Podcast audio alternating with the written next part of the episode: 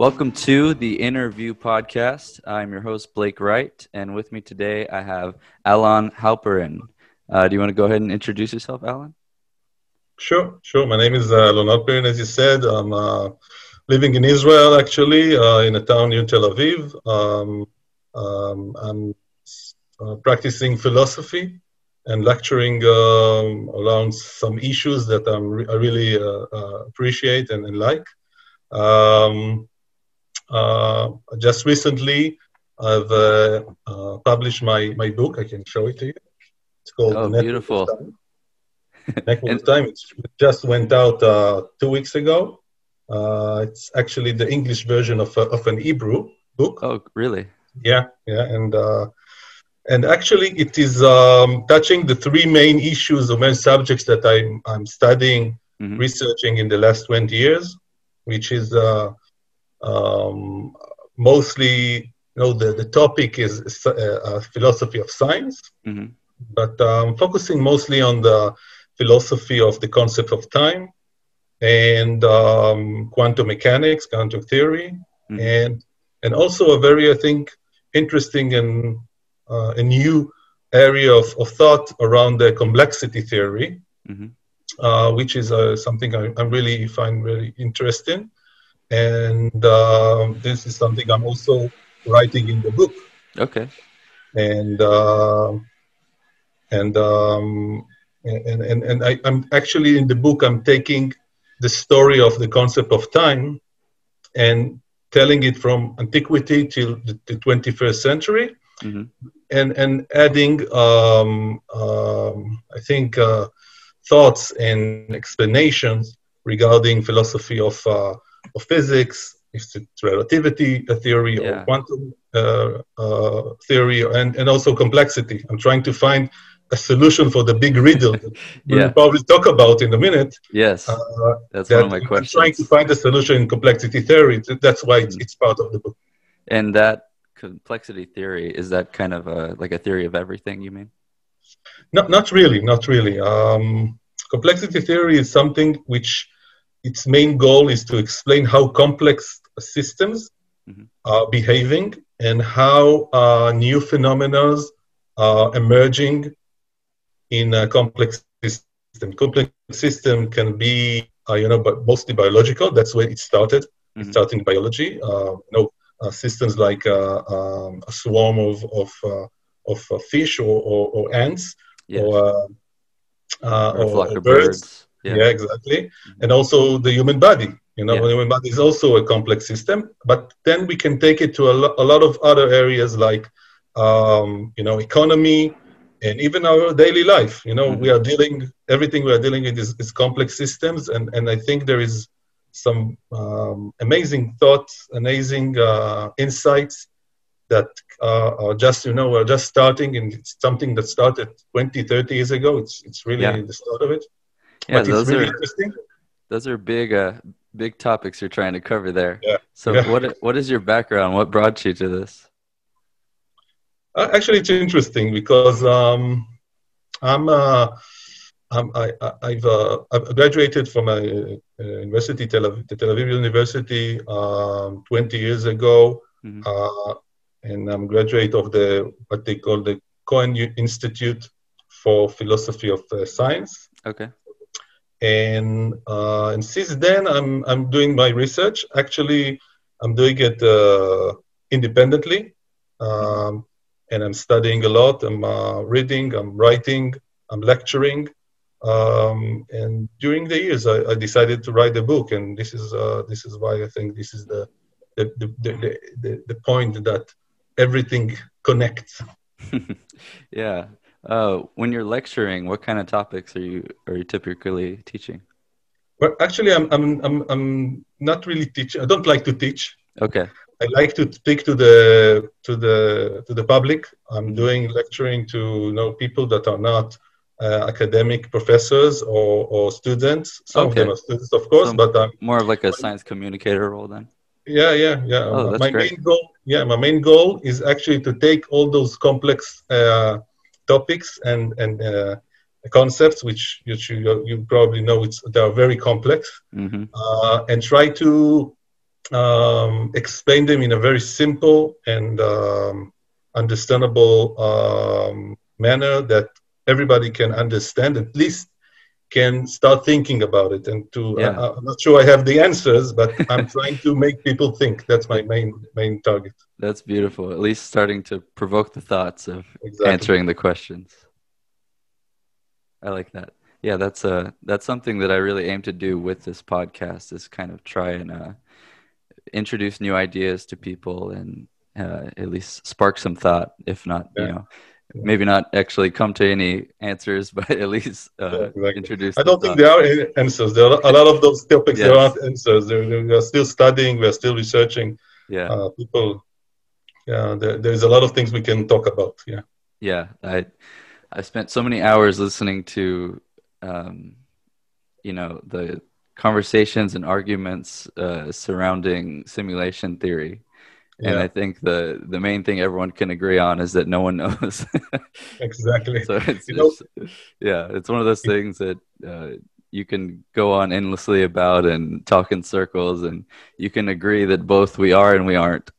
Exactly. one of my lectures actually, uh, which I, am doing pretty much, I, am doing a lot of, of those, is around um, um, uh, perception of reality Okay. And and actually, the topic uh, is is um, are we living in a matrix or not? This is the topic of, of the of the and I'm I'm, I'm talking of course about, about simulation uh, yeah. theory and uh, yeah. I'm not. Uh, I don't really a fan. I'm not really a fan of that. I must say. Okay. But I'm, i know people are really interested in that. But I, I'm, I'm, I have a lot of things to say about. It. If you want to talk about it, I can. I can. I would love to. I'd love to hear your thoughts on it because I, I can understand uh, not agreeing with it, but it's definitely an interesting thought experiment. Yeah, for yeah. sure. Yeah, you know, Elon Musk, as you, you said, Elon, you know, we, we spoke before that we started about how to pronounce my name. I can tell the secrets, right? Yes. so some of people are calling Elon, but I'm not Elon Musk. Okay, uh-huh. I, I, wish I was, but I'm not. Um, but he's a big fan of uh, simulation theory, and uh, Is he? he? Really, yeah, yeah, I think he, he, really believes in that. I think he, he thinks he, he, I think he pronounced it in, in, a few few times that he he thinks that we are living in a, in a simulation. That his uh, argument is uh, that uh, there is no chance.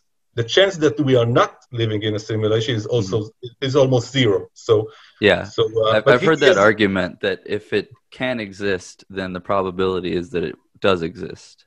Yeah, exactly. Yeah. Um, uh, it's it's don't know, in philosophy. It's almost always a problem. You know, um, um, uh, explaining something um, with a negative explanation. You know. Okay. Uh, so there is a zero chance. It's not. It not will happen. It's it's always uh, tricky arguments.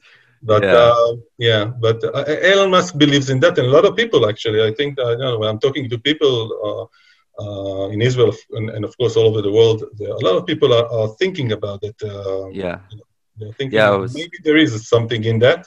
Mm-hmm. but um, if you want, I can tell you my my my point of view about this. I would love it. Uh, I was just listening to uh, uh, Nick, Nick Bostrom talking about it. Are you familiar with Nick Bostrom? No, actually um, not. No, he um yeah, he it, at first it sounded like he didn't believe in it and then by the end of the conversation he was like well i can't say either way. So it's one of those things that i think a lot of people go back and forth on. But yeah i'd love to hear your opinions on it. Listen listen it's, it's like god you know you, mm. you can believe it you cannot you know, the, the, the arguments it, it's never decisive because there's always a chance it's real you know. Um, that's it's not a really scientific uh, argument okay? okay, to say it's, it's it's it's we are living in a simulation or not but i think the main issue and there is um uh, uh forgot the name never, never mind the, the main issue here is that um, think about you know sims you know the the the, yeah, the video game the game sims okay a video game sims called sims everybody i think knows that Mm-hmm. Um, and think about the people. that my you know little girl is is uh, playing with with Sims, and she's you know um, uh, the, the, the god of this uh, world, and uh, tells them what to do and and everything. So she's essentially uh, created a, a miniature simulation. Exactly, exactly. And think about the people in, in Sims. You know, if they are if you are living in simulation, we are we are actually characters in, in the Sims games, right? And somebody is, is somebody uh, wrote the code or is still managing our lives through some kind of software. Mm-hmm. Uh, this is the main argument, I think, uh, yes. of the. Yes. So um, so think about my my little uh, daughter. Okay uh, she is she's living in a, some kind of a reality, right? So uh, if if even if I will explain the reality of the Sims, which is of course a simulation and a software, I still didn't uh, solve the, the issue. I, there is another layer, the upper layer, of those who wrote the code, right? Mm-hmm. Where are they living? Are they living in a simulation?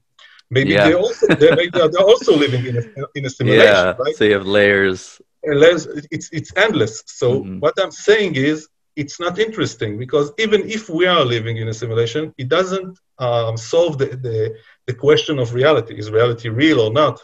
Yeah, maybe for us it's not real. If we, we were in know. a simulation, somewhere there's a base reality. Exactly, and right. we need to explain that reality. Okay, right. where, where it comes from, what what what is it? uh, and all the, the big questions we are asking about reality. So simulation theory will not explain anything um, interesting. It will be some kind of a, of a, of a nice theory that we can you know play with, but right. uh, but it's not really interesting. You know, that's my thought.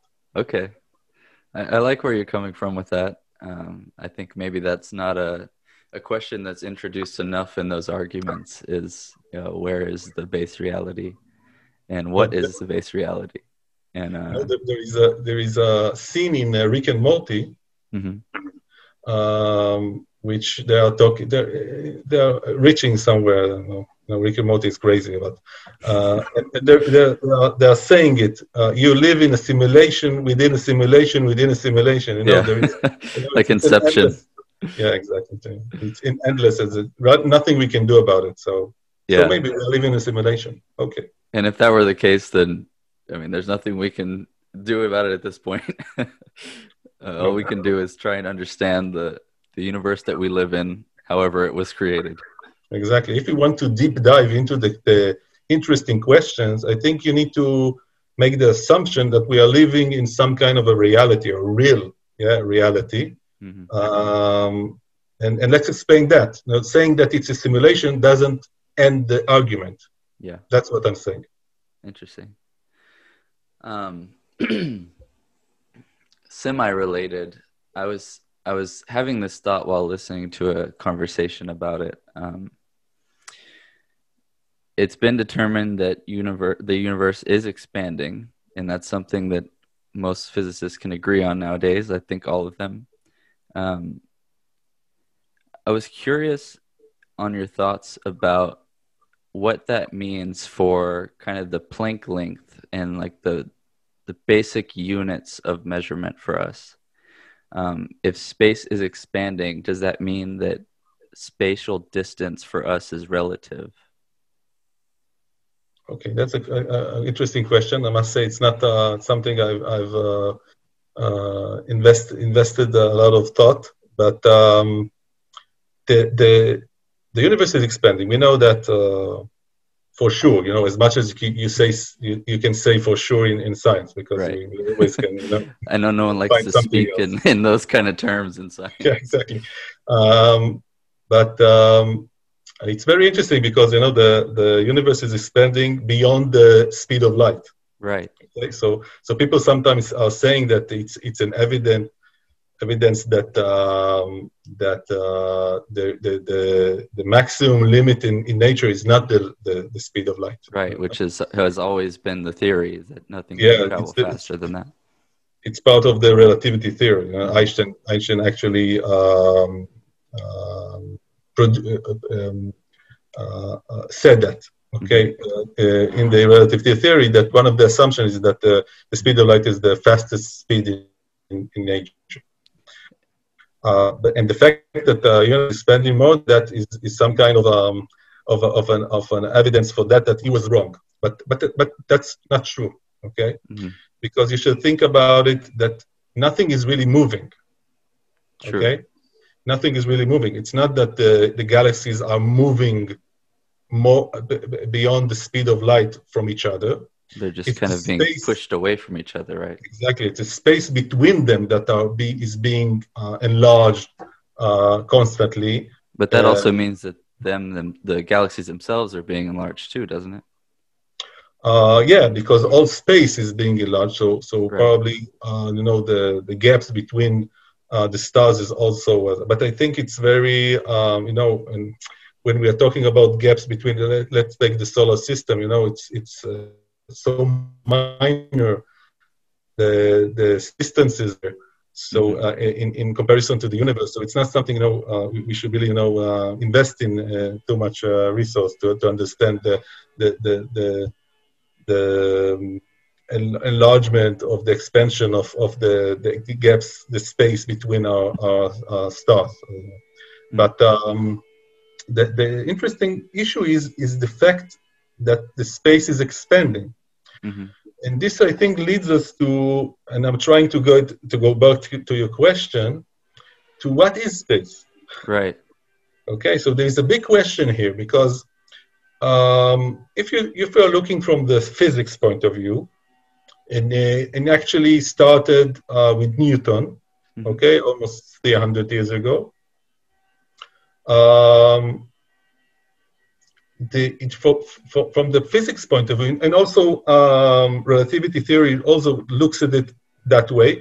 Of course, there was a big revolution in, in the way we are um, uh, dealing with space, but, but, but there is the, the basis, there is a big similarity between how Newton is, is addressing those issues like space and time, mm-hmm. and how uh, and how Einstein is also uh, addressing those issues. Yeah. I know it sounds weird because people really think that you know Einstein made a revolution in, in space and time. He did some kind of a revolution, but at the basis of the issue of the concept of space and time, there wasn't a big uh, revolution because both of them think that space is something right that, that is there. Okay. Um, during the Newton time, it, they called it the ether. Okay, it was the, this substance okay. that we, we are supposed to be in. Okay? So he did consider it to be matter or at yeah, least something. Yeah, yeah they field. yes, his contemporary uh, thought about about a substance that fills the space, mm-hmm. and we are moving in that substance.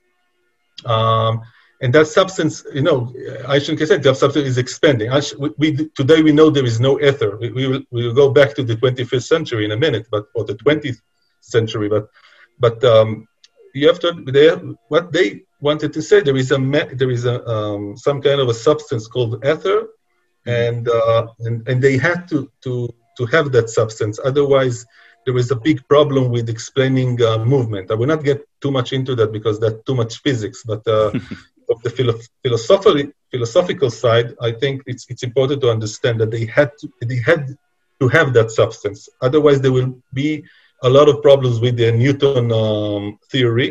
Okay. Um, and then uh, you can say that that substance is expanding. And today, what the, the, the you know, we have already uh, proof that there is no ether in the world. Okay. Mm-hmm. But if you think about it, uh, Einstein uh, is talking about space time. Right. Uh, space time is is uh, is, um, is, is something uh, that uh, exists uh, out there, and we are living in it. Mm-hmm. But uh, but what is it? Uh, it's not something that we, we, we can explain. Okay, so we are talking about space time, space time. But what is space time? It's not a matter. It's not something you know substance we can. Yeah, it's more of a measurement, right? That we use. Something else. It's something else that uh, I don't think uh, anybody explained until now. You know, we're talking about uh, space-time expanding and space-time uh, and the dilation, uh, the the, uh, um, the uh, constru- contracting and and no, but what is space-time is is still a, a big question. Uh, okay. From if you you're looking at it from the philosophical side mm-hmm. point of view, uh, you understand there is a, a big uh, problem here because you know you cannot just use terms that you cannot really explain. What is it? That's, of course. That's, yeah. So um, so the if you're talking about the basic units of of this uh, expanding space, I don't think we really know that. I think people are talking about the Planckian uh, mm-hmm. units. Okay, it, it, comes from uh, quantum uh, mechanics. It's mm-hmm. the the smallest um, smallest measurable distance, distance, right? Yeah, exactly. That we can you cannot divide the Planckian distance. Okay, right. it's the smallest one. Um, but uh, but of what?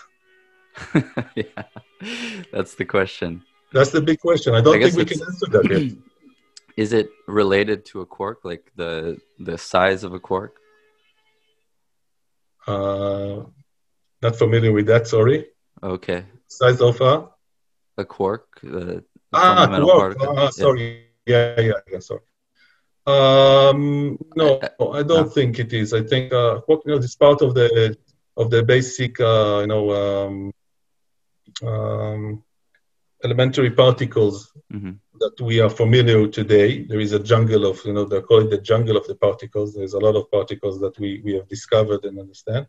Um, but n- n- I don't think none of them are you know, uh, the size of the Planckian uh measurement. Okay, they are, they are, they are larger than that. So uh, I, I don't see any. It's not really related to. Okay. That. Yeah, it's it's a definitely an interesting question to know what what they are measuring, um, yeah, and not not just the physical distance that we can perceive, but what it is actually measuring. I think there are two um, basic. You know, let's say the. I think the most basic entities in nature I think the, the two most basic entities in nature are space and time. Mm-hmm. Okay, I think uh, I, I, don't think of I, I cannot think of anything any entity which is more basic than that. Of course, and it's and it's it's amazing, but I can tell you that nobody really uh, knows, and there is no one definition uh, which is not controversial uh, to describe what is space and what is time. Yeah. It sounds amazing. You know, we are doing everything we are doing. We are mm-hmm. doing in time. We are doing in space. We of are course. waking up in the morning. We are remembering. We are planning. We are, you know, uh, going somewhere. We are going back. Okay, everything is uh, is in space and time. Mm-hmm. We are we build all our theories in physics and in other areas of thought uh, upon those two entities, of those two assumptions, those two uh, yes. basic milestones, and and we cannot explain what they are. Yeah, and not to cut you off, but I think it's interesting that fundamentally we must move throughout space, but we cannot move throughout time, and yet we connect the two. Um, yes, but uh, I, I, I will I will disagree with you. Okay. We are moving through time every every every second. Uh, you and me are moving in time. We're working at the, the uh, pace of uh, you know 60 seconds a minute. We are moving uh, to the future. Both of us, all of us, we are moving at the same pace. Uh, so moving, we are moving through time. Right. I guess I just uh, meant we can't control our movement through time. and and and I will disagree with you also on that. Okay. we can we can move. We can travel in time based on the physics we know today uh, time traveling is something which is uh, which is uh, uh we are able to do physically. Uh, we don't know yet how to do it uh, from the technological the technological point of view, how to build time machines. Yes. But if you look at the physics, it, it we know for possible. sure. Yeah, we know for sure that um, traveling through time to the future is something we can do. Mm-hmm. Okay, physically uh, to the to the past, there is a big issue here. Right, because Einstein predicted that if you travel faster than the speed of light, that you could travel forward in time, right? No, uh, yeah, you no. Uh, okay, let, us uh, let's uh, make some. Uh, we we, uh, we have to explain this. Help me understand it better. yeah, yeah. Okay, great. Uh, no, no problem. No problem.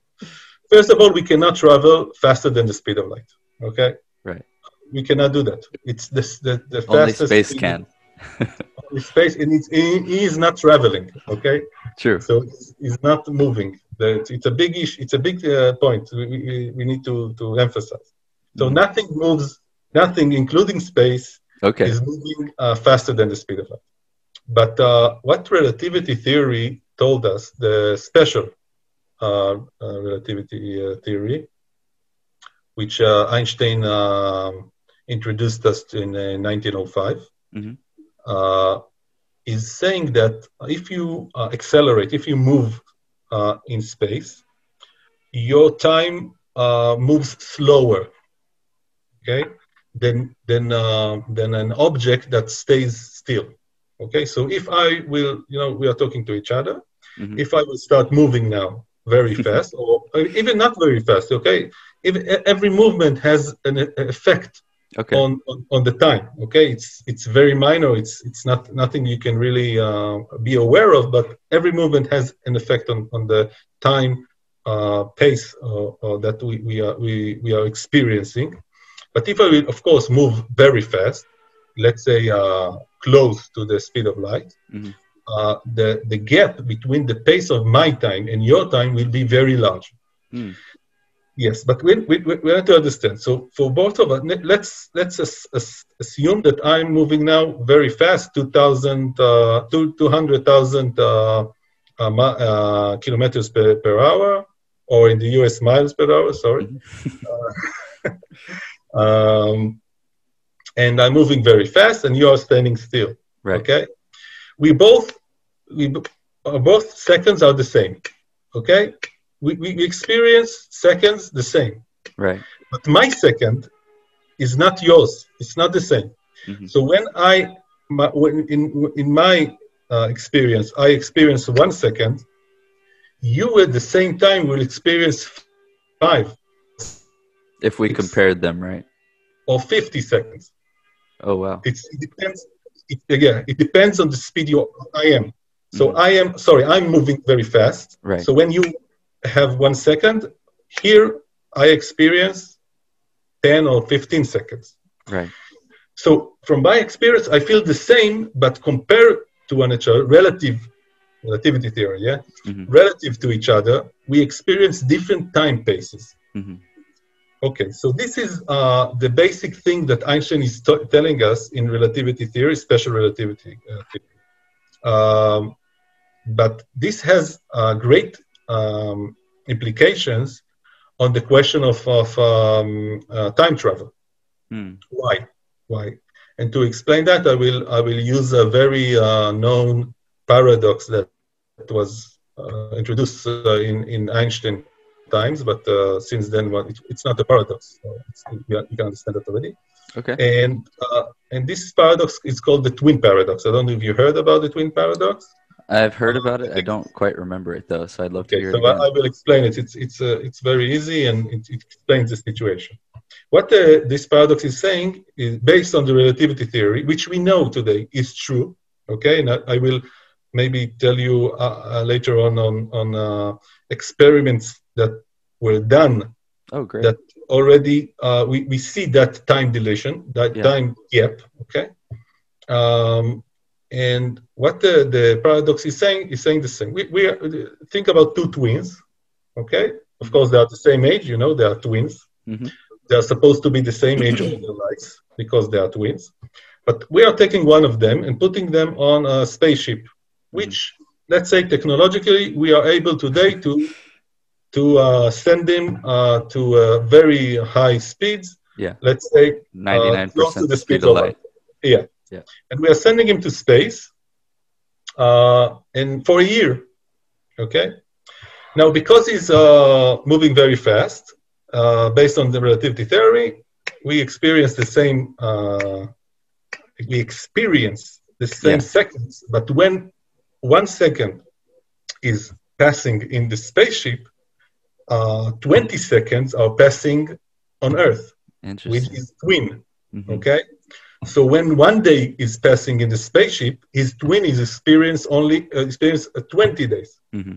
and when he uh, comes back after a year, he finds out that here on Earth, 20 years have passed. Yeah.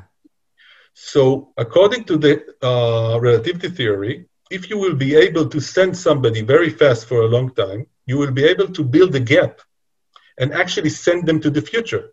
It will take him only uh, one year to reach 20 years in the future. Right. So that's uh, that's why we are able. We know. We know it. We know it. We can see it. In a minute, I will tell you how. We mm-hmm. know it. We can travel to the future. We don't know technologically how to uh, okay. to reach those speeds. We don't know how to, uh, you know, physically. I don't think we can. We are able to uh, manage uh, those speeds. But but if we will be able to solve that, and you know, uh, many other other very hard problems were, were solved during the humanity history. Yeah do we, do we, do we be able to build a, um, a space, um, a time machine? Do you think we'll ever get there that we can, um, you know, figure out the actual uh, engineering side of that problem? You know, I'm not an engineer. It's it's a very uh, complex. Uh, I don't think we are near that. Right. Uh, it's not something that will happen. Uh, hopefully in my daytime, but I don't think so. yeah. I don't think so. Uh, but it, listen, it's something that maybe one day we will solve. Mm-hmm. Um, and then we'll be able to, to build the time machine. And, and how do we know it for sure? Because it was part of the relativity theory, so it's a theory. You know, you're saying, okay, it's very interesting, but uh, maybe I can agree with that, maybe not. I will try to disapprove, uh, disprove this um, this theory. But in 1971, mm-hmm. that was the first time they uh, they tried to build an experiment to, okay and they took two atomic uh, clocks. You know, atomic clock is a very, very precise clock. You know, very right. many uh, digit after the. Um, so it, it's a very, very precise clock. You can measure very small uh, time differences. Mm-hmm. And they put one atomic clock on a, on an airplane, and one atomic clock they left on Earth, and they let this airplane you know travel as fast as you can as an airplane can yeah. Can fast. Can, uh, a couple fly. hundred miles an hour. Yeah, but it's something, you know, for yeah. in, in, in, you know, around the world, he, he made a very long uh, journey to you know to start to find some kind of a gap to you know to, build the gap. Mm-hmm. And when he landed, they um, measured and compared those two um, clocks. Yeah. And uh, for their, their amazement, or, or not because they were physicists they believed in relativity so maybe they were not amazed but i'm amazed they were just they, were, they had their fingers crossed exactly uh, they found a gap so the, the time that went on the airplane was shorter than the time uh, uh, that uh, went on the earth so there was a gap between those two clocks and it was a very small you know all atomic clocks can can identify this uh, right. It's uh, much smaller than a second, okay? Right. But we know that it happens. It actually happens today in, um, you know, the CERN, where they uh, are. Yeah, the Large Hadron Collider. Yeah, the, uh, um, they are, I uh, don't know how to say it, when they're sending uh, particles very fast. Mm-hmm. Okay, sorry for the English. That's okay. and, and what they see, you know, a particle has a certain time to decay okay let's say two seconds okay, okay. and if you are sending them very fast close to the fast of, of light uh, to the, the speed of light sorry mm-hmm. uh, in this uh, in this uh, collider uh, you see that they, when we look at them it seems to us that their time um, life lifetime is is is uh, longer interesting okay they are they are living for four minutes five minutes, not just two as they're supposed to. Wow. So we see it physically today. We yeah. know it, it works. That's an interesting uh, example too, because that the Hadron Collider, I think it's something like 99.9999% the speed of light. It's like yeah. just just right there below it, right? Yeah, exactly. And that's why we can experience uh, uh, this uh, phenomena in a way that it's really it has a, a, a major effect mm-hmm. on what we are looking at. Yeah. And, so and, there, they're actually factoring it in as something to expect. Yeah, exactly. Yeah.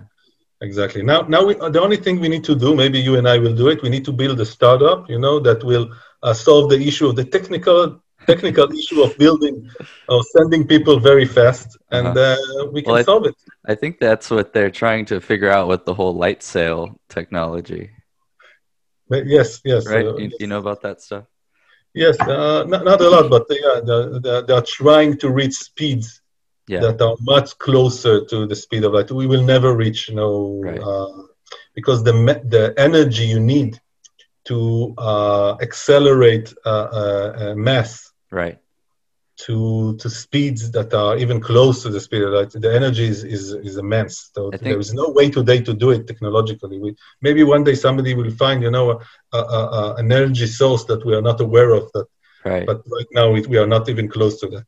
I mean, the the theory that I've heard is that nothing that has mass can reach that limit. Right. Is, yeah. That's kind of the theory. You, you need actually to reach the speed of light. You need uh, infinite uh, energy to reach the speed of light. You know, only light can, because light has no mass. It's the yeah. only it's the only entity that can reach the speed of light. Uh-huh. Anything else we need infinite energy. Uh, it's, it's, always infinite with that. physics. we don't have that. Yeah. Yeah, it's it's almost like what we were talking about earlier, uh, the universe expanding. It's such a the reason it's such a weird thing to imagine is because it's expanding from infinite to infinite. Yeah. So it, it's just a, one of those mental paradoxes that, again, like like simulation, it's something that you can't really fully perceive. you know, anything that is uh, infinite, I think our minds. I know, I know people sometimes don't agree with me, but I think um, that uh, you know, infinite number is is something that uh, I'm not sure exists in nature, and and I don't think we can really perceive what it means. You know, right? Okay, we, we cannot really perceive what what infinite is. Right. Infinity is something uh, that is beyond our ability because at the end of the day we are a limited um, entities mm-hmm. that were um, uh, um, uh, no uh, born on on a on a very uh, uh, small star somewhere in the universe, and we, we don't have the ability to understand everything. And I think infinity is, is one of them. I think we, we will not be able to, to understand that. Uh, and I think that's why it's not very, for me, it's not very interesting because there's, there's not a lot we can do with that. You know, we should we should accept it as a you know as an axiom that there is infinite stuff somewhere uh, but when we are trying to understand what it means, the infinite universe, uh, we will never understand it because yeah. it's, it's, far beyond what we can ever imagine. Right, right. It's just imperceivable. Yeah. Um, how familiar are you with string theory, or were you with string theory? No, no. String theory is not one my one of my uh, specialities. Um, I was curious about it just because I've for a few years, it was kind of all anybody talked about. And then, I mean, as far as my understanding, I'm not a physicist or anything, but as far as my understanding goes, it, it was kind of disproven or no longer continues to be the standard way that people are thinking about it. Yeah. You know, the, the, the, uh, the, the main target today of physics is to reach that um, theory of everything right you know, trying to combine mm-hmm. uh, relativity and quantum theories and uh, uh, which are not combined gravity exactly yes yeah. there, there are still gaps there are still uh, issues between those two theories mm-hmm. Uh, although both of them are, very practical very strong you know the people are trying to disprove uh, both of them for, for more than 100 years and, and nobody really are, are, able to do that because they are very very uh, strong and and uh, there are a lot of uh, based on a lot of experiments that are already done. So, but th- there is a lot of question coming from those two uh, theories, and the, the, one of the main problem is that they, they are not really talking to each other. Yeah. Um, and one of the options that people raise to try and solve this issue is the string theory. Uh, actually, in a very simple words, trying to find a more uh, basic unit, mm.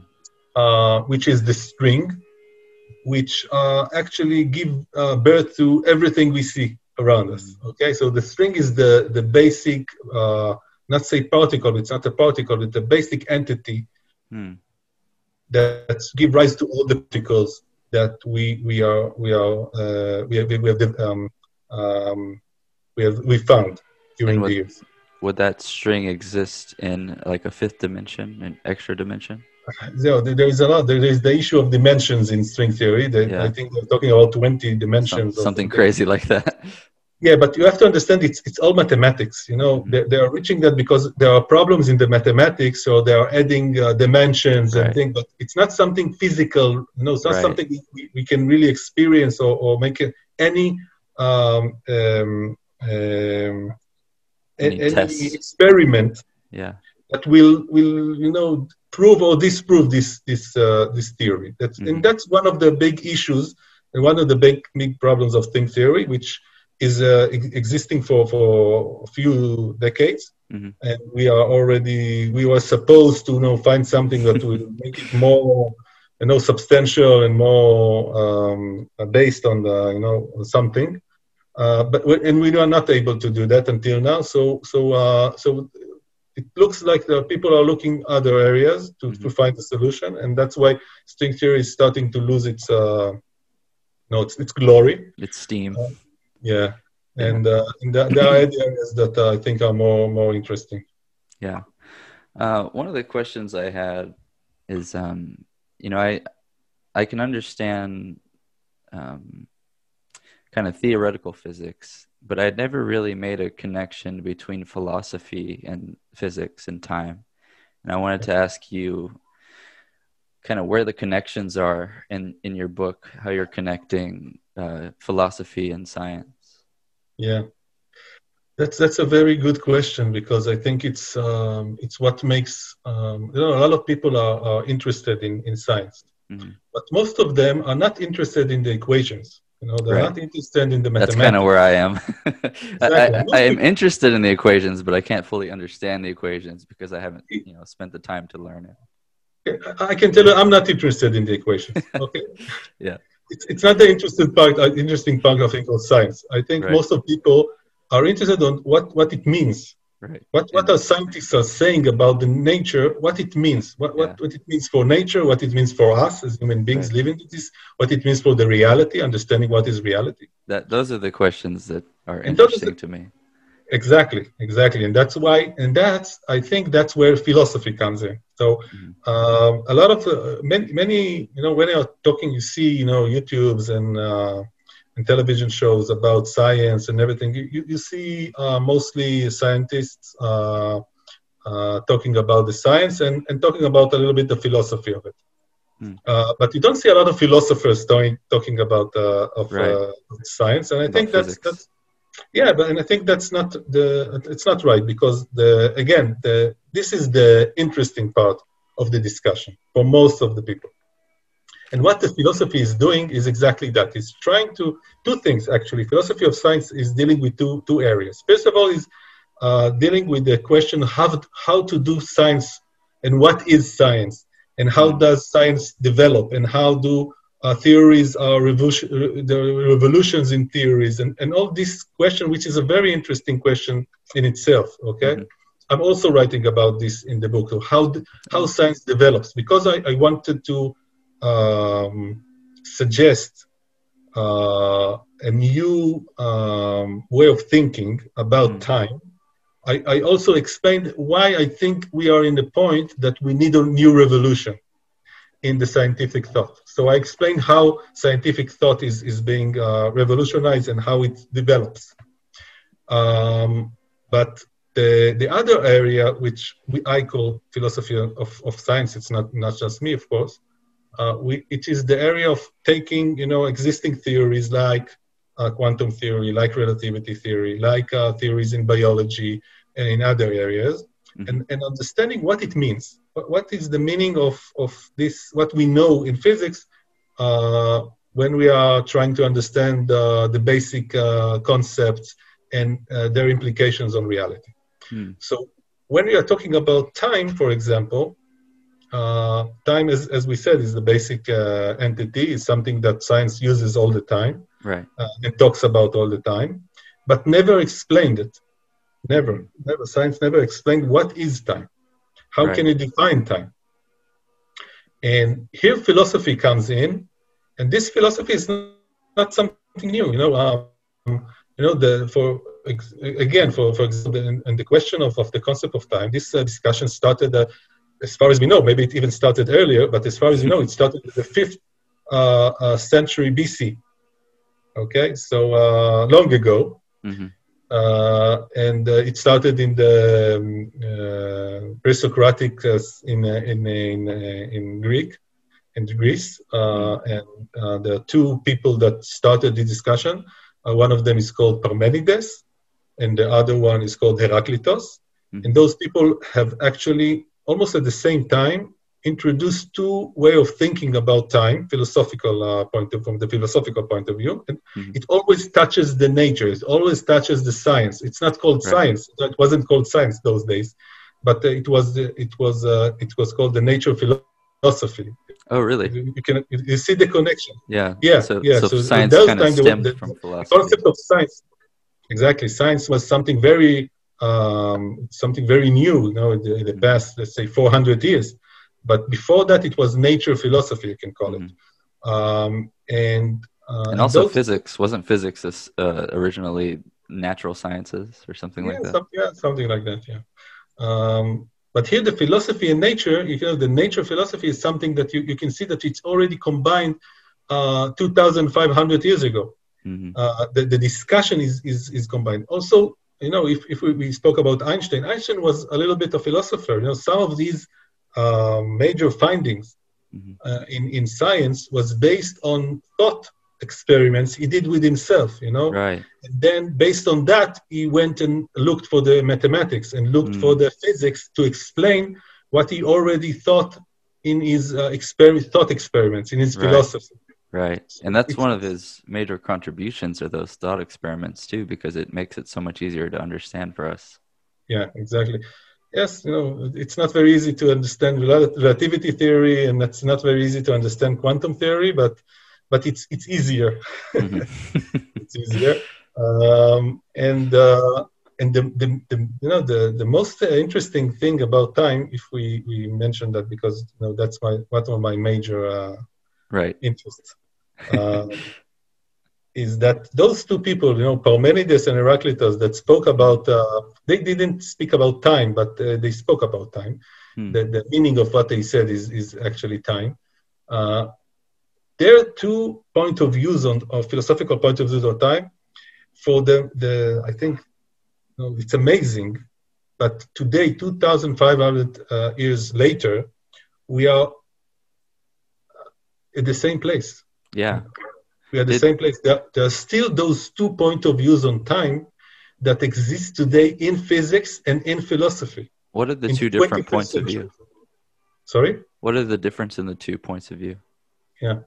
Um, let's take let's take the first the, the more intuitive mm-hmm. uh, and the more simple one, uh, which is Heraclitus. Heraclitus um, actually said that time is something that exists, okay, it uh, flows.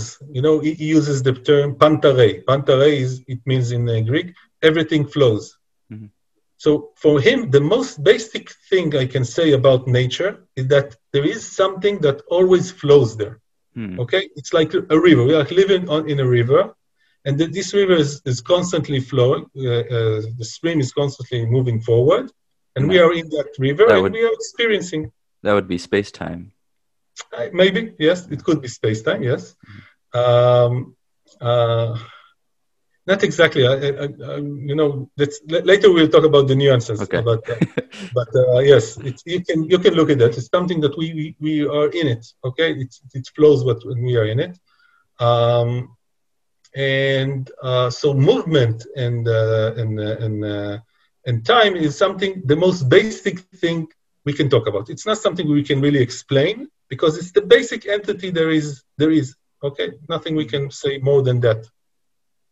Which is very intuitive for us and very easy to understand, right? Because we we actually uh, I think feel that we are living on some kind of a, of a river. You know, the, the time flows. We cannot touch time. We are we are in it, uh, and it's something that is there back in the backward. Uh, that we just live in it.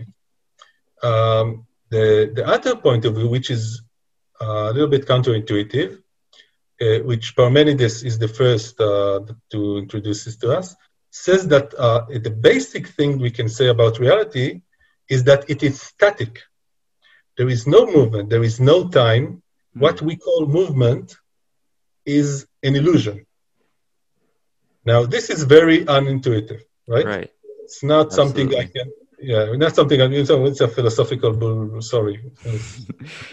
yeah, this is something I've never heard before. Yeah, it's something that, you know, is very hard to, to relate to. Mm-hmm. But let me um, tell you something. 2,500 years later, most, if you understand the implications of most of the physics theory we know today, mostly relativity, but also other theories and also philosophical theories that have developed during the years, mm-hmm. we look at nature more and more on that point of view.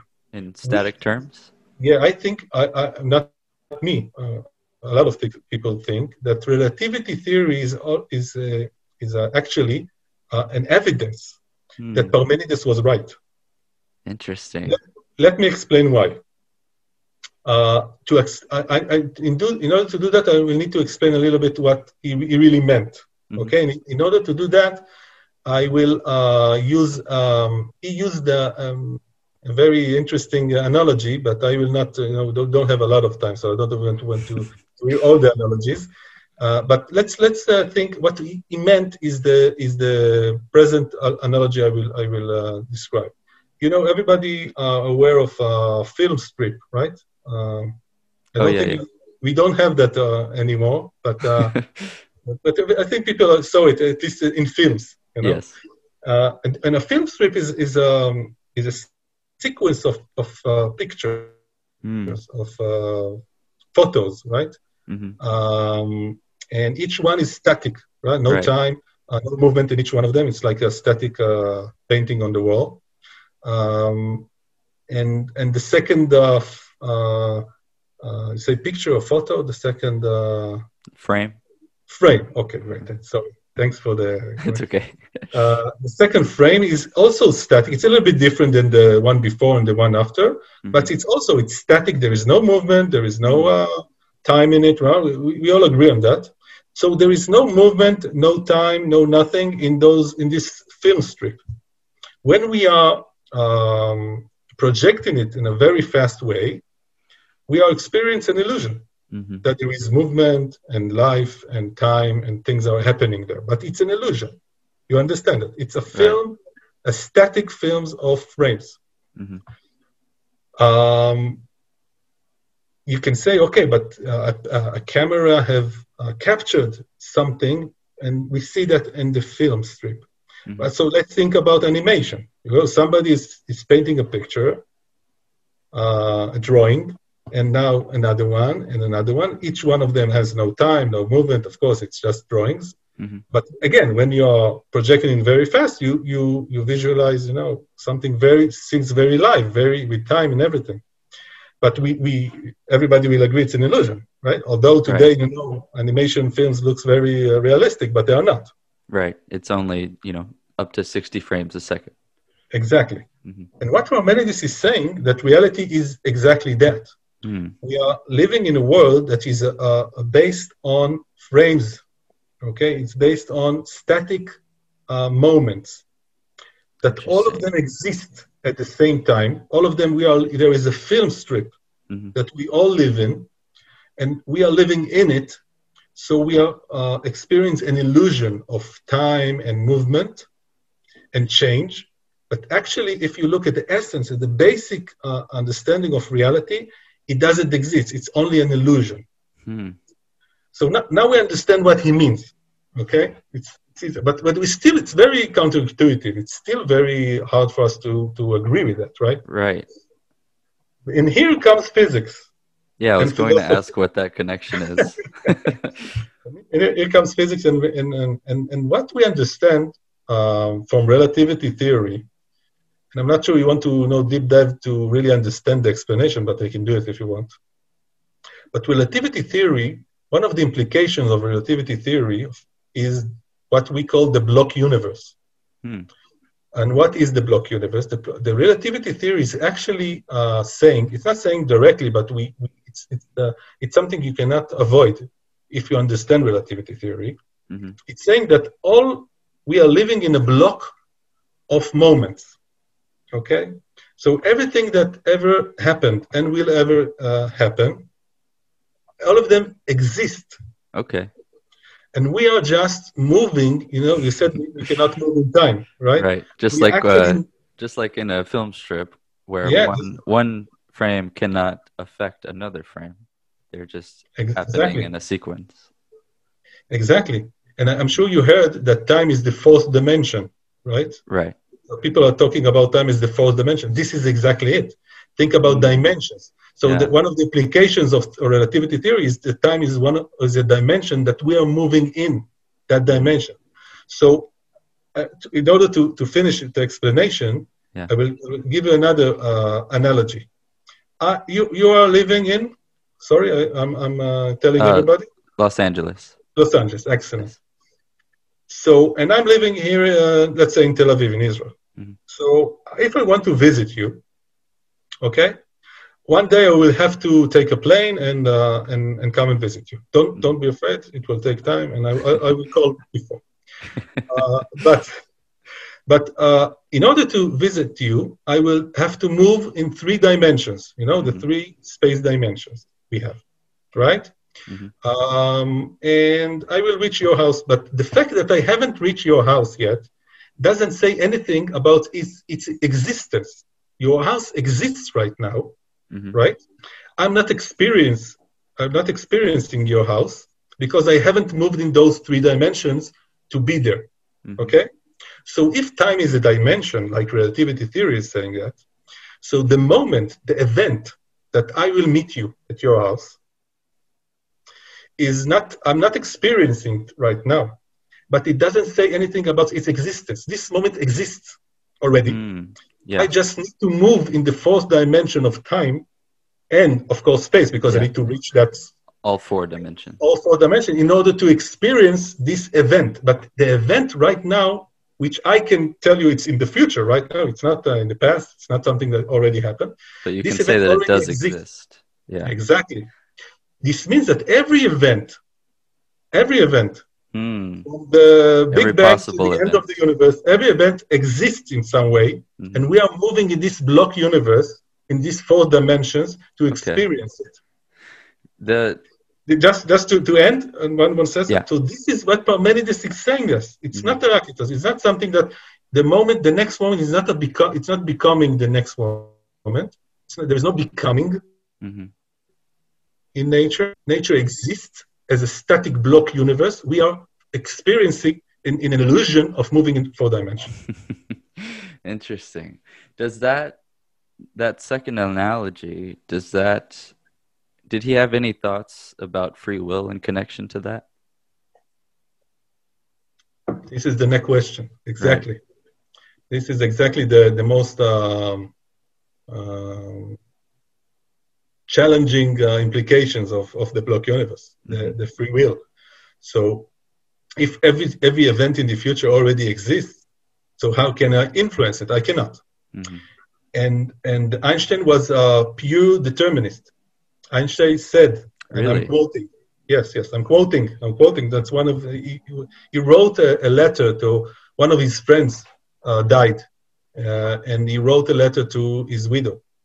Mm-hmm uh, and he, he wrote there uh, the difference between uh, future, uh, past, and present is just a mere illusion, although a very stubborn one.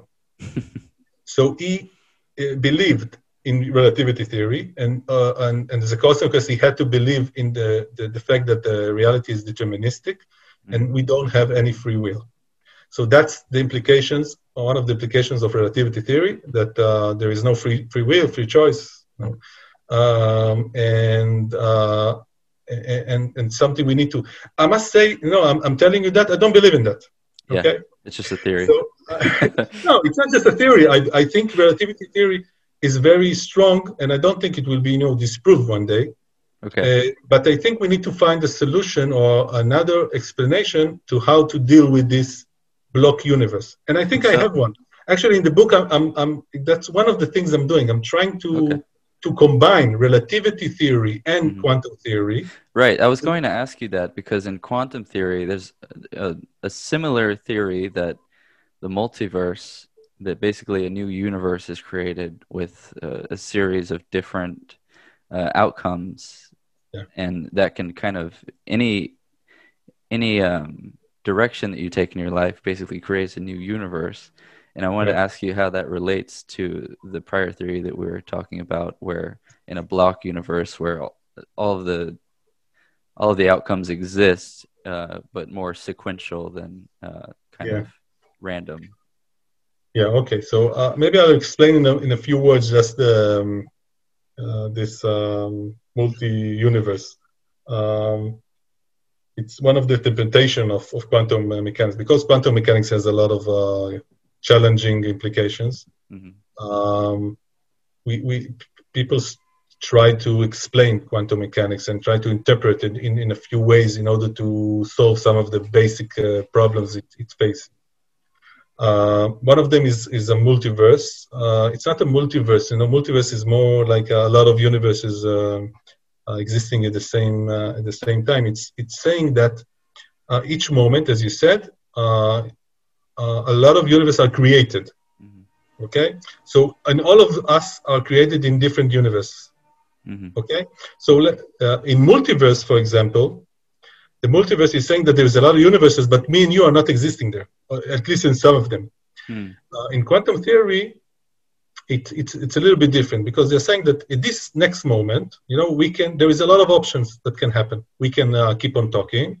Maybe I will, uh, you know, uh, close the, the Zoom and, and we will stop uh, talking. Maybe I will jump and maybe, you know, I'll, I'll disappear or not be here. So the chances right the chances for which one is, is, is different. Okay, there's the probabilistic that I will disappear is something that we, we understand is very small, but the, the chance for, for us keep on talking is also very small, but it's it's it exists. Mm-hmm. Uh, and and each moment from, from the quantum mechanics uh, point of view, each moment, uh, all of those probabilities, all of those options exist.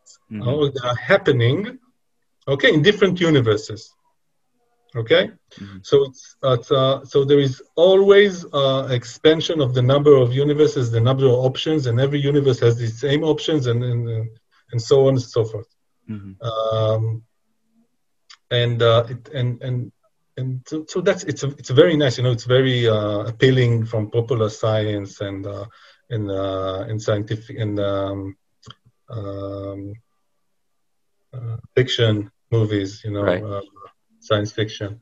It's but, like the uh, the uh, scene at the end of Interstellar where he's looking in all the different windows. Yeah, exactly. Interstellar, my favorite movie. It's so good. I saw it, I think, at least ten times. At least. Yeah. You know, also I'm a father for for three daughters, so oh, uh, yes. for me it's uh, it's also emotional. So yes. it's the, one of the best movies I've ever seen, and and also it's of course relates to all the things we've spoken here, right, and many other but uh, yes, th- there is a lot of, and actually there is, a, you know, uh, I think it's called uh, Spinning Doors. Hmm. It's also it's uh, it's also a very good movie that talks I don't about know that one. Okay, it's also uh, I think it's Spinning Doors. Revolving. Write that down. yeah, uh, it's with uh, Gwyneth Paltrow. So, um, but it's something from the '90s. Okay, so don't it's not something. Uh, don't expect the about, don't expect the super real black hole like an Interstellar. Um, okay, so uh, so I have a problem also. You know, I'm trying to know. I, I have to be honest. You know, I, I, know everybody. A lot of people like likes this uh, theory, but I have uh, some issues with that. Mm-hmm. Um, I do too. I mean, I'm I'm not as knowledgeable as you, but I also have some issues with this theory. Uh, yes, it's it's very nice, but again, there is a problem. I don't think it's scientific. I don't think it's a it's a, a scientific argument because you cannot disprove it. You know, every scientific uh, uh, argument should have the option of uh, disproving it because otherwise falsifying is, is the basic uh, uh, um, requirement of being a scientific uh, argument. Mm-hmm. and, and you cannot prove or disprove that there are other universes because we don't have any any you know access to those universes. Right. Um, and the second thing, quantum theory is talking about probabilist pro, uh, about um, um, uh, pro- probabilistic uh, uh, arguments. Okay, right. so things have You know, there is a chance that uh, 20% that this will happen and 10% that this will happen. Okay, that's part of the Schrodinger's uh, equation. The Schrodinger's, which is the basic uh, equation in quantum case, talk about probabilistic uh, options. Right. Uh, and if you are saying that everything is realized in other universes, so what is the meaning of the, the you know the, the percentage here? You know, right. if everything 100% exists in every other universes, so there is no meaning for the probabilistic uh, uh, uh, portion of the of this theory. Hmm. Uh, so I don't really like it, but it's very nice uh, as as, a, as an option. But uh, but it's it's very interesting that um, that quantum mechanics is saying something very deep about um, about uh, what can possible happen what what is the possible that things can happen okay so i think there is something and, and i'm trying to deep dive into the, that uh, lately to understand better what it means uh, what quantum mechanics means for um, the next option. Mm-hmm. And I believe, uh, and here I'm trying to combine what we have already talked about the block universe of relativity mm-hmm. and quantum mechanics. I believe that there is a block universe of, uh, of all those options. Okay? Mm-hmm. So I, am trying to be very simple, but uh, to tell if, if something is not uh, if, if it's, it's very complex, please please uh, you know stop and, and tell me to explain that. But what I'm, I'm, fol- I'm say, following so far. Okay, what I'm trying to say is that there is a block universe of options. Right. Option, you know, when you're thinking about an option of what will happen, you you, you think about something you know not realistic, something that can happen, you know. Yeah. Uh, but that's something that is physically an entity I'm saying that an option is a physical entity. Right. What will happen?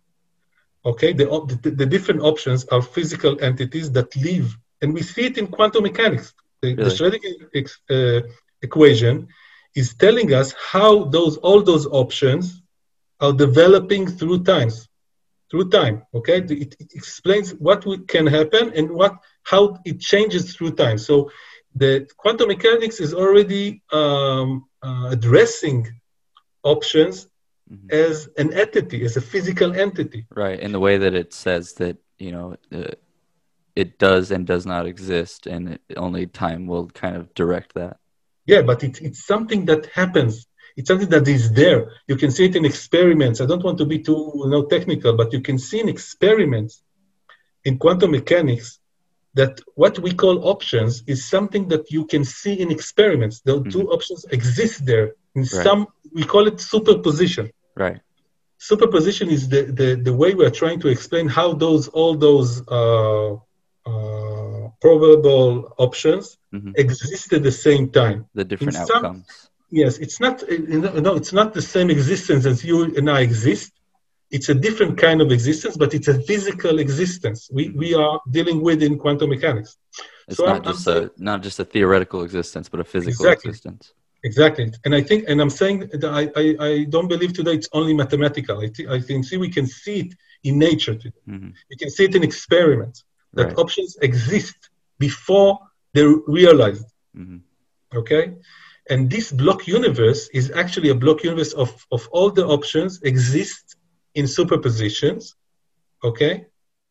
And what we experience is moving in this block universe, and every moment, only one of those options realizes and becomes part of our reality. Mm. So this okay? is your your interpretation of the universe. Yes, exactly, exactly, and, and that's how I think things are become. So there is a becoming. Uh, there is probably a way we can affect which option will re- be realized in the next moment. So we have some kind of an effect, but uh, I, am not sure uh, still how it happens. But I think this is the basic uh, explanation we need to give. This is the way we can combine those two um, point of views in physics, and it always also relates to our daily lives. I'm curious to know what your interpretation of that effect that we could um, the the fact that we could affect the outcome um, it it does equate or it does equate to quantum mechanics in the way that the observer affects the outcome but I'm interested to think or to know what you think about how we could control that outcome. That's that's the, the one of the biggest questions. Mm-hmm. Really, that's one of the biggest questions because everything we know today, from physics, from biology, from uh, brain um, um, uh, science, uh, everything leads us to the conclusion that we don't have uh, free will. Mm-hmm. That what we uh, experience as free will is, is actually an illusion. Uh, and, and we can see it everywhere. Uh, the, the only way uh, to, to believe in free will is to believe in free will. Right now, we don't have any. yes. I like that. Yes, it's very, very, it's very interesting because it's so strong in our experience, so intuitive for us that there is free will. But where we are looking at science, we don't have that in science. Science al- always um, uh, proves us that it doesn't, it doesn't exist. Also in brain uh, science, we, mm. we, we, see it very strongly late in the late uh, 20, 30 years in experiments that people are experienced that they are deciding to do something. Mm-hmm. Uh, a few minutes after their brain already started doing it. Is that right? Yeah. That's interesting. That's very interesting. There is the Libet experience, if you want to, to check that. Uh, it's the first experiment. Libet, L I L I B E T. B E T, exactly. Uh, and he is the first one that uh, showed that in brain science. And since then, we have uh, seen that uh, many times. And also, as, as, I said, the relativity theory, and, and I think also uh, also quantum mechanics, the, the, the, the, way people are trying to use quantum mechanics in order to explain free will is not very valid. Interesting. Okay? It's not valid because that, if you get, really understand, you, it's very easy to say it, you know, popular uh, science and uh, in, in, films like The Bleep and The Secret and all those. Mm-hmm. Uh, it's very nice. It's very, but if you really understand what it means, you need something else. It's not. It's not enough. It's mm-hmm. not enough. You need to you need to, to, to take this explanation further, and that's part of the things I'm trying to do. But but uh, it, what we know today doesn't lead us to the, the conclusions of the bleep. Yeah, right, right. Okay? That that brings me to my next question. I was going to ask you about the emergence of consciousness mm. and what uh, kind of philosophical light you brought to that in your book because i'm sure you talked about it you know i think that there are three concepts that we um, we are you know don't ever coming close to understand and they're, they're the most basic concepts in our lives which is time consciousness and free will. So you touched, uh, we touched all, three. all, the, all, the, big questions. Uh, we are not even close to understand what, what it really is. Okay, and consciousness is, is of course one of them. We're only beginning uh, to ask the questions. Yeah, we're only really. It's it's something. Um, you know, there's so many uh, different um, areas of thought are trying to address these questions. So to, you you find so many answers from from science and from uh, you know uh, new wave uh, uh, uh thoughts and from you know the east and, and west and, and so many people are trying to to solve this this great riddle and I don't think we really do understand what's going on there or here. Um, Just a side note, I was going to mention earlier. I love the phrase that you use, the riddles of reality. Yeah, I think that's a great way to put it. Yeah, that's uh, that's the, the, the three major ones. I think yes, and um, that's you know that's what is, this is the main um, uh, incentive I have in my work. You know, to try and understand them better. I, I don't believe I will find the answers, but I, I will try. Uh, at least I will try. but uh, consciousness, you know, you you you use the the the term emergence which I like it a lot because um, emergence is, uh, for me, is part of the big question of complexity theory, which we right. started. You know, we spoke about at the beginning. Right. Uh, and complexity theory is actually trying to address complex uh, systems, and, and the brain is one of them.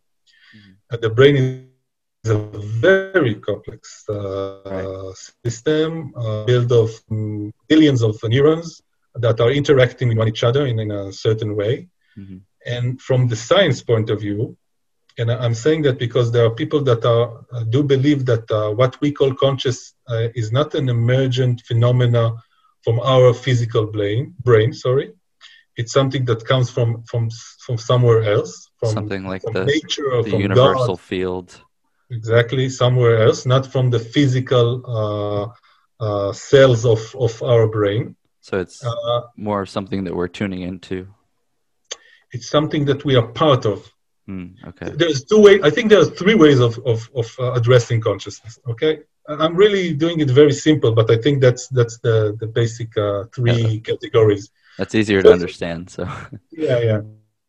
Always three. You know, three is also always easy.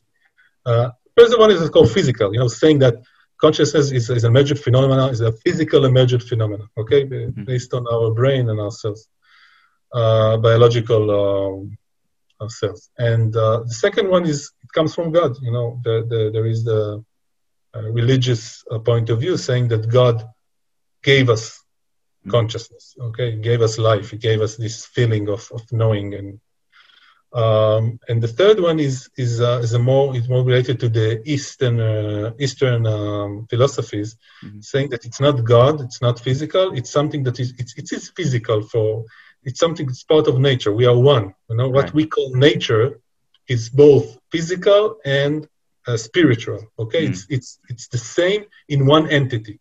There is one entity called nature, or called, uh, and and this this entity uh, combines both what we trying to divide. Okay, mm. but it's not we, we shouldn't divide it. It's not two things. Right. It's it's part of the it's one. Okay, so this is a different point of view from the religious or what or the, or the Western religious uh, thoughts, mm-hmm. uh, which which said that you know God gave us this uh, this uh, ability. Mm-hmm. Um, but I will I will try to you know address the physical uh, point of view because I'm not religious and I, I am not a very uh, not expert in in Eastern philosophy. Okay. But at the end of the day, I think Eastern philosophy and science today have some kind of, you know, they're dancing together. There is something is happening there. Something is happening there, and uh, because of the fact that we still can't find that the the reason that our brains would emit yeah. that consciousness.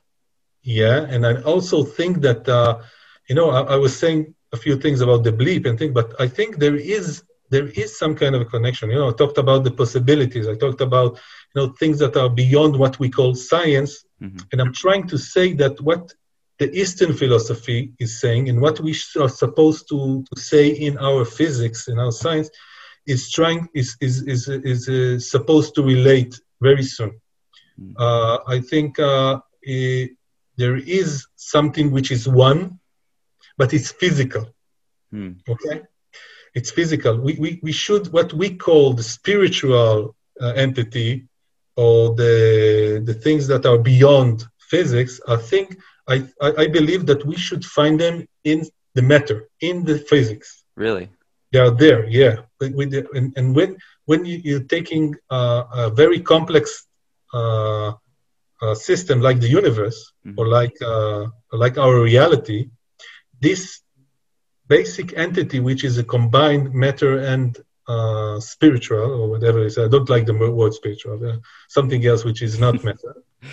Uh, you will em- what we, we what emerges is things that we cannot explain because they are not two entities because they are they are emerging from because this. they're one. because and they're one. This is kind of what you were getting to with the emergent properties, yeah, right? Exactly. So uh, what I'm saying that emergence is, is uh, you know part of the complexity theory right. and it's it says in, in very simple words that in every uh, complex system uh, where there are a lot of entities that interact with each other mm-hmm. you will always find emergent phenomena that you cannot uh, predict because they are not part even if you will take the complex system and, and, and uh, you know break it to the simple entities and try to in, research every one of them, you will never find those uh, explanations or we will never be able to predict the phenomena that will emerge when those these complex systems interacts with each other. Mm-hmm. A very a very uh, amazing one of the explanations is, is for for example is uh, is consciousness. So, so the, the the complex system of the brain, one of the emerging phenomena of that is what we call conscious consciousness. Okay. Also, if you take uh, water, okay, mm-hmm. Glass of water, take the water. Water consists of H2O molecules, right? There is nothing else in water, right. just molecules, H2O molecules.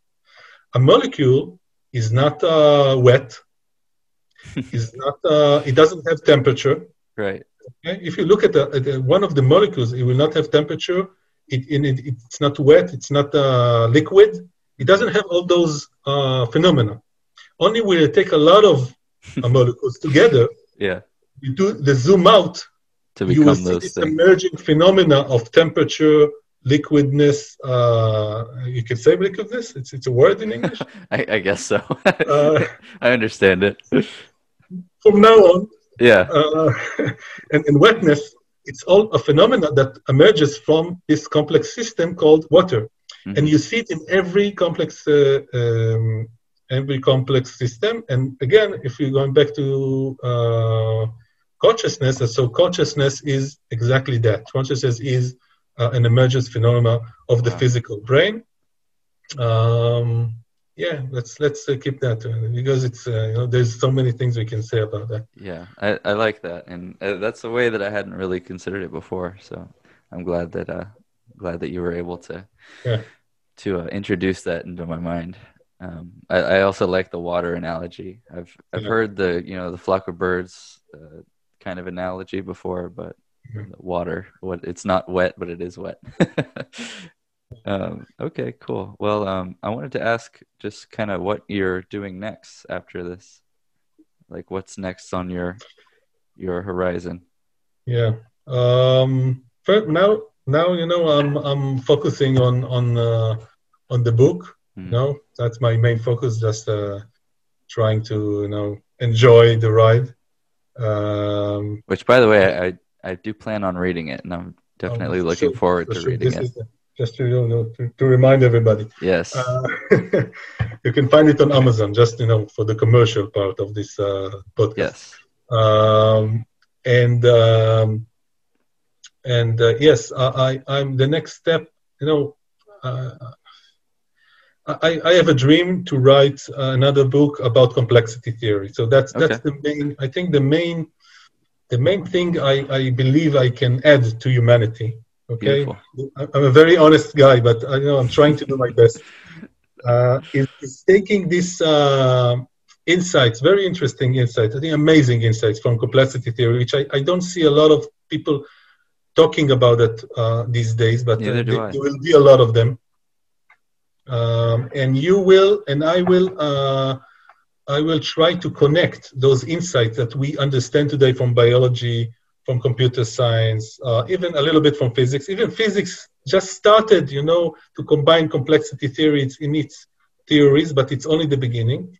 But trying to those take those insights and to um, to use them mm-hmm. in building theories about uh, our our lives our daily lives, our ability to plan and to execute plans, our ability to manage our, our business uh, uh, point of view. I think there is a lot of things we can do there because I'm also, uh, we didn't talk about it, but I'm also uh, um, in the, I, am doing a lot of business, you know, because I'm, I'm, I'm working uh, many years as a manager in, in software uh, oh. companies. Yeah. Yeah uh, and uh, and I'm, I'm, also a manager in, in a business uh, entity. Mm-hmm. Uh, so I'm, I'm trying to combine those two er- areas of thought mm-hmm. Uh, to bring something new. So I, I believe, yeah, I believe that will be my next step. That's beautiful. Well, I'd love to have you on again sometime in the future. And um, yeah, it was an absolute pleasure talking to you. And uh, thank you so much for doing this call with me. And I don't want to take up too much of your time, but uh, I think we had a good chat here. I, I enjoyed a lot. Thank you very much for inviting me, and uh, had a great time. Is there anything you'd like to plug? Do you have a social media or ways that people can find you? Yes, you you can find me uh, on on Instagram. You can find I have also a website alonhalperin.com. Uh, maybe you can add that to the later yeah, on. I'll, I'll put it in the description of this. Yeah, but uh, you can find me um, and and also on Amazon, the Network of Time. Yes. Okay, Alon. Well, it was a great talk, and uh, I'll uh, look forward to speaking to you again soon. Great. Thanks you. Thanks a lot. All right. Okay. Cool. Bye-bye. Bye. All right. Thank you guys for listening. And uh, thank you, Alon Halperin, for coming on the podcast. Uh, I think our chat was really great today, and uh, he definitely gave me a lot of insight on things that I was curious about but didn't totally know about. Um, and I hope he did the same for you. Uh, once again, his book is called The Network of Time Understanding Time and Reality Through Philosophy, History, and Physics.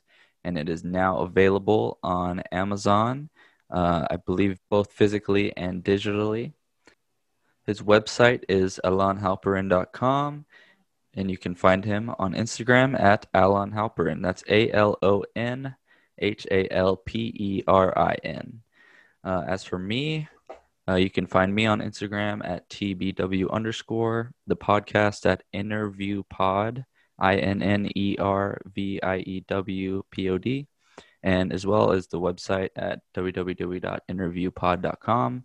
Uh, if you are interested in being on the show or reaching out, you can email me at blake at innerviewpod.com. Uh, again, thanks for listening, and I'll talk to you next time.